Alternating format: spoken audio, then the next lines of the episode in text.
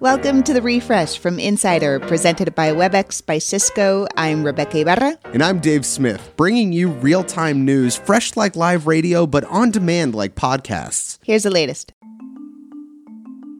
President Biden has a warning for American business leaders prepare for Russian cyber attacks. The White House says it has evolving intelligence that Putin may be planning online assaults against American companies and critical infrastructure in retaliation for Western sanctions. Biden spoke at the quarterly business roundtable. The magnitude of Russia's cyber capacity is fairly consequential, and it's coming. A Russian court has found Facebook's parent company Meta guilty of so called extremist activity. The ruling won't change much since Putin has already banned Facebook and Instagram. And curiously, the ruling did not affect WhatsApp, which is also owned by Meta.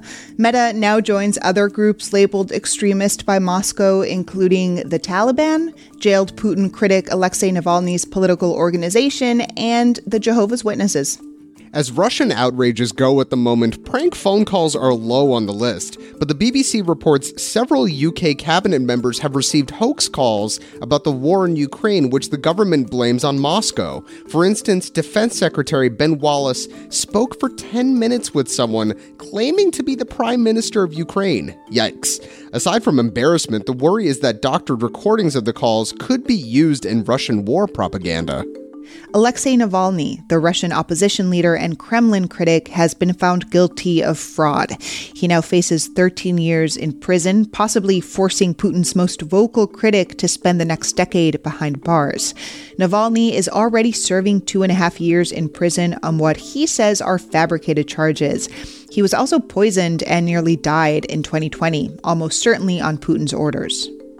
Facial recognition is being used by both Russia and Ukraine in connection with the war, but in very different ways. In Russia, authorities are using facial AI to identify and hunt down anti war protesters, according to human rights groups.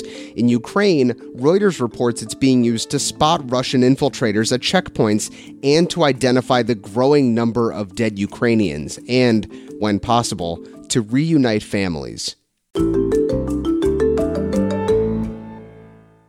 We're updating those headlines as news happens until 1 p.m. Eastern, so keep checking in. Also, coming up, the Theranos saga continues. This time, Sunny Balwani. He's the former lover of now disgraced Elizabeth Holmes, and he's standing trial. WebEx is driving hybrid work by ensuring almost anyone, almost anywhere, can be seen, heard, and have the ability to contribute equally. Learn more at webex.com slash hybrid work. Supreme Court nominee Ketanji Brown Jackson will take questions from senators for the first time when her confirmation hearing resumes this morning. Yesterday, she listened to several hours of opening statements from senators on the first of four days of Judiciary Committee hearings on her nomination.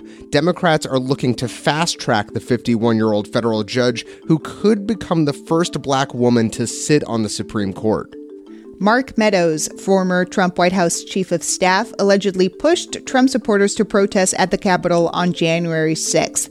That's according to Rolling Stone, which spoke to a witness who overheard Meadows on a phone call with a campaign staffer planning the riot.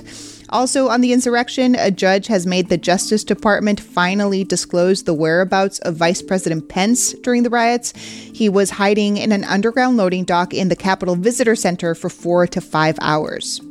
You probably missed that yesterday was National Single Parent Day. Match.com didn't. It announced the launch of a new dating app called Stir, geared exclusively for America's 20 million single moms and dads. Match says parents have a tougher time on platforms like Tinder and Hinge, where kids could be a deal breaker. Stir puts parenting right up front. It'll even allow would be couples to compare schedules. Southern California grocery store workers are voting to authorize a strike as contract negotiations have stalled. After serving as essential frontline workers during the pandemic, about 47,000 employees want a $5 an hour raise. Union official Todd Walters spoke with San Diego's ABC 10 When COVID hit, nobody knew what was going to happen. Nobody knew how this was going to work. And when everybody else got to work from home, not grocery workers. Instead, the union says companies are offering just 60 cents. A work stoppage could impact 500 Ralph's, Vons, and Albertson stores across the region. Are we still feeling pumped about the idea of not changing the clocks twice a year? Well, fans of permanent daylight saving time might want to take a breath. A bill to make the change managed to sneak through the Senate on a voice vote, but the House, they're on the fence. Representative Pramila Jayapal is just one lawmaker worried about 9 a.m. winter sunrises in places like Washington state. There's currently no timeline for the House to consider the bill, and no word on whether Biden would sign it. Opening statements are starting this week in the criminal fraud trial of Ramesh Sunny Balwani. For those who haven't been watching The Dropout on Hulu, Balwani is the former chief operating officer of Theranos and the former lover of Theranos founder Elizabeth Holmes, who was found guilty on several counts of fraud earlier this year and is awaiting sentencing.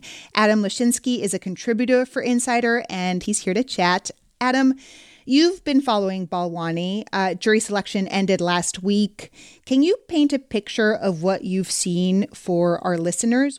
What has stood out so far is how much less attention there's been on Sunny Balwani than there was on Elizabeth Holmes. And of course, that's not surprising. That's like saying that there's less attention for a, uh, you know, a very good AAA ball club as compared to what there would be for the World Series. Mm-hmm. She hmm. was the World Series what hurdles does Balwani face in his trial that Holmes didn't? This may not seem legal, but it's highly relevant. He just is a less sympathetic character hmm. than she was. You know, she was a woman, a woman with a young child, with a baby, uh, when she was sitting in, in, the courtroom.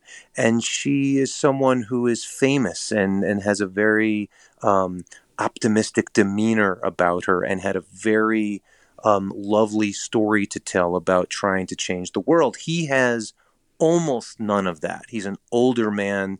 He's been cast in the public as having been someone who who dominated a, a, defenseless younger woman. Whether or not that's true, he doesn't have those same sympathies going into the trial. You even write that he scowls a lot. you know, in January, uh, because of COVID reasons, there was a Zoom call, and so it was a bit jarring for me to actually see Sunny Balwani, and he he sort of stared straight forward into the camera with a with a with a sort of deadpan scowl on his face the whole time. I did notice uh, a video making the rounds of, of him and his lawyer walking out of court uh, last week. Sunny was smiling broadly. This was after my article. Not that I'm claiming uh, any uh, any ownership of his smile. Come to Adam Lashinsky for your media rehabilitation. Um, mm. So, for listeners who might not know, uh, Balwani was a millionaire. He basically had enough money to retire in his late 30s before meeting Holmes in 2002. He was 37, she was 18. In the Elizabeth Holmes trial, they painted Balwani as controlling and abusive, both in their personal life and in their business life. Her defense painted her, meanwhile, as the sort of ingenue. So, how will Balwani's defense portray him, you think? Well, uh, just as her lawyers tried to shift blame onto him, his lawyers will attempt to shift blame onto her. And they have a, a reasonably defensible position there because one of the consistent themes in Elizabeth Holmes's trial, and she said this herself, is that she was in charge. She was the founder. She was the CEO. She was the decision maker. And I'm sure they will make that point every single chance they get that she was that he was there to help her, he was there to give her advice, but any crimes that were committed were hers, not his. So how do you think all of this will play out or could play out for Sunny Balwani? I think he's in a really bad position, in particular because some of the most damning evidence and the most damaging witnesses at Elizabeth Holmes's trial will apply even more strongly in his trial. I think that's very that should be very concerning for him. I should add the other side of the coin is that the, this is a new jury and they will be hearing the evidence with their own ears and seeing things with their own eyes for the first time. They are not the last jury. Adam Lashinsky is a contributor at Insider. Adam, thanks for chatting. It's my pleasure.